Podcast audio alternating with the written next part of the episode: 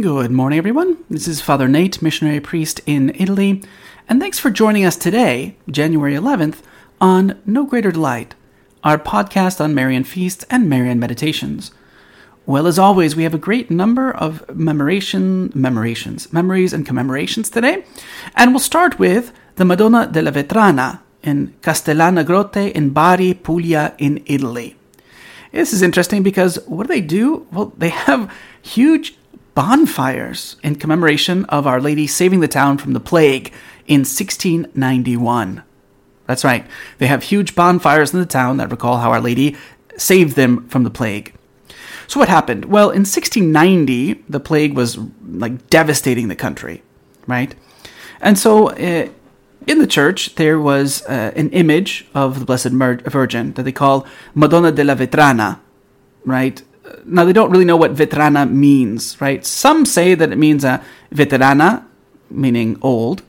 Others say that uh, in, in dialect, uh, vetrana might mean like the plague.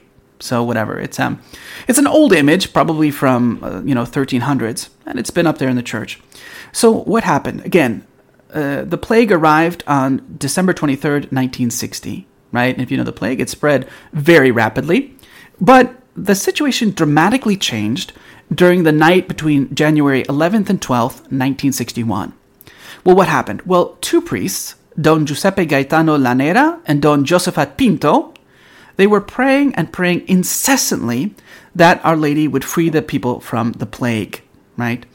And so they had an idea, right? At the same time, they had the same idea to anoint the like the um, the infected the infected ulcers of the ill with oil from the lamp that was always burning next to that image, right?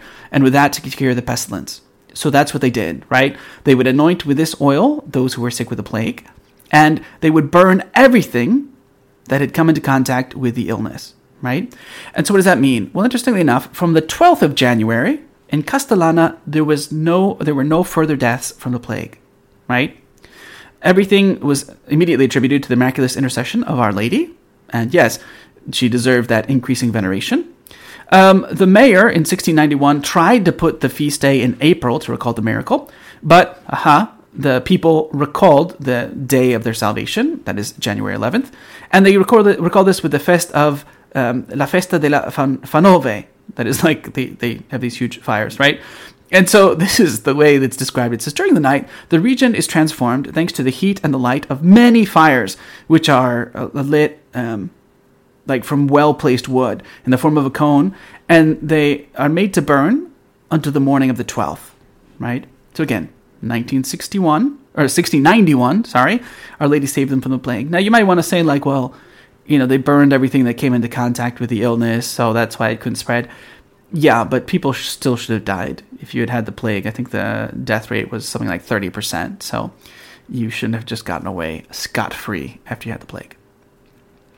Um, also, we have today, we celebrate Nuestra Senora del Carmen in Cojimar, Havana, in Cuba, right? So you might be thinking again, like, well, Our Lady Mount Carmel is July 16th. Yes, but it was on this day, January 11th, in 1866, that uh, Don Pio Garcia, who was the sacristan of one of the churches, asked the Bishop of Havana for permission to take up a collection to be able to build a chapel in this little fishing village east of the capital, right? So the priest actually donated the land, and the first stone of the church was laid December 26, 1877. On January 11th, 1879, so that's uh, whatever 13 years after he began taking up uh, asked for permission to take the collection. The church was dedicated to our lady of mount carmel. And on january 19th her image was placed over the main altar and the first mass was said right? It's a very big celebration for them there. Now we jump over to java in indonesia.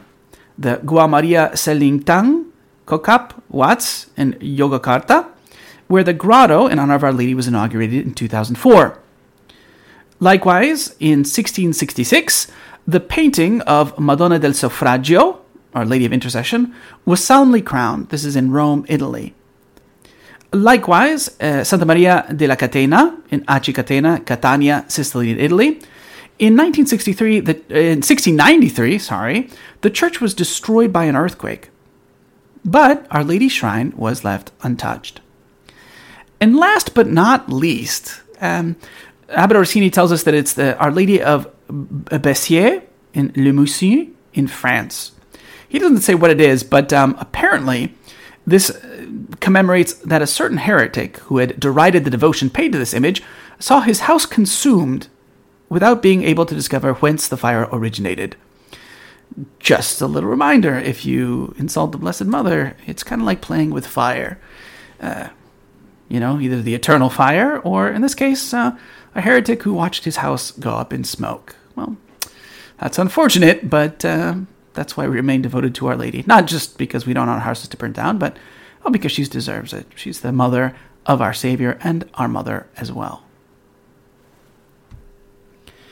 As we continue with our meditations on Mary, our mother, taken from the writings of St. John Henry Newman, today we begin a new section on the dignity of Mary. And today's first meditation, entitled All Generations Shall Call Me Blessed, comes from a letter to Dr. Pusey, written by John Henry Newman. Let's hear what he has to say. Now, her dignity. Here let us suppose that our first parents had overcome in their trial, and had gained for their descendants forever the full possession, as if by right, of the privileges which were promised to their obedience, grace here and glory hereafter. Is it possible that those descendants, pious and happy from age to age in their temporal homes, would have forgotten their benefactors? Would they not have followed them in thought into the heavens and gratefully commemorated them on earth? The history of the temptation, the craft of the serpent, their steadfastness and obedience, the loyal vigilance, the sensitive purity of Eve, the great issue, salvation wrought out for all generations, would have never been from their minds, ever welcome to their ears.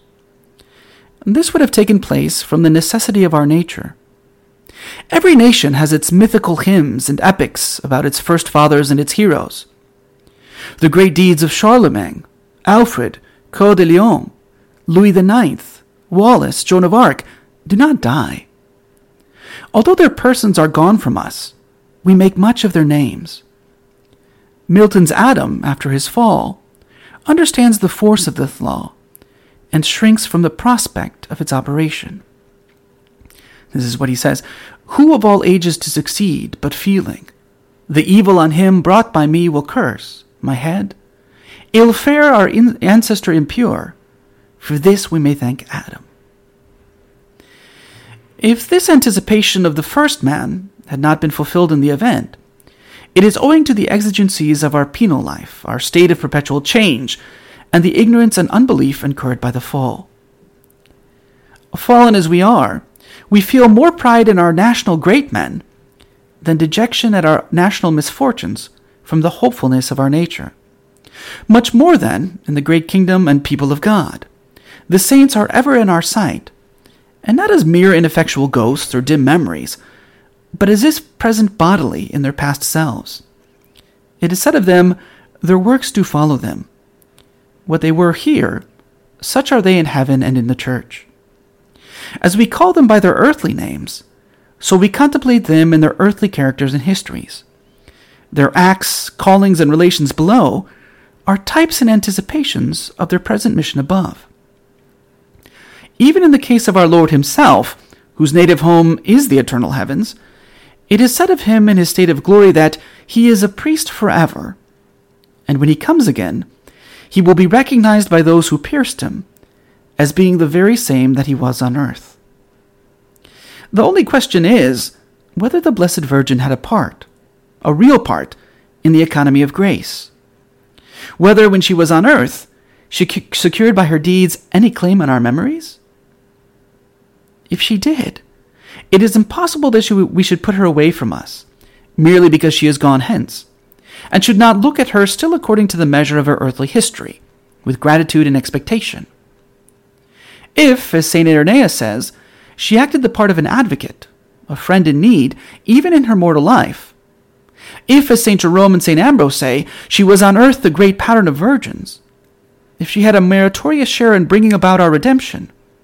If her maternity was gained by her faith and obedience. If her divine Son was subject to her. and if she stood by the cross with a mother's heart, and drank in to the full those sufferings which it was her portion to gaze upon, it is impossible that we should not associate these characteristics of her life on earth with her present state of blessedness. And this she surely anticipated when she said in her hymn that all generations should call her blessed.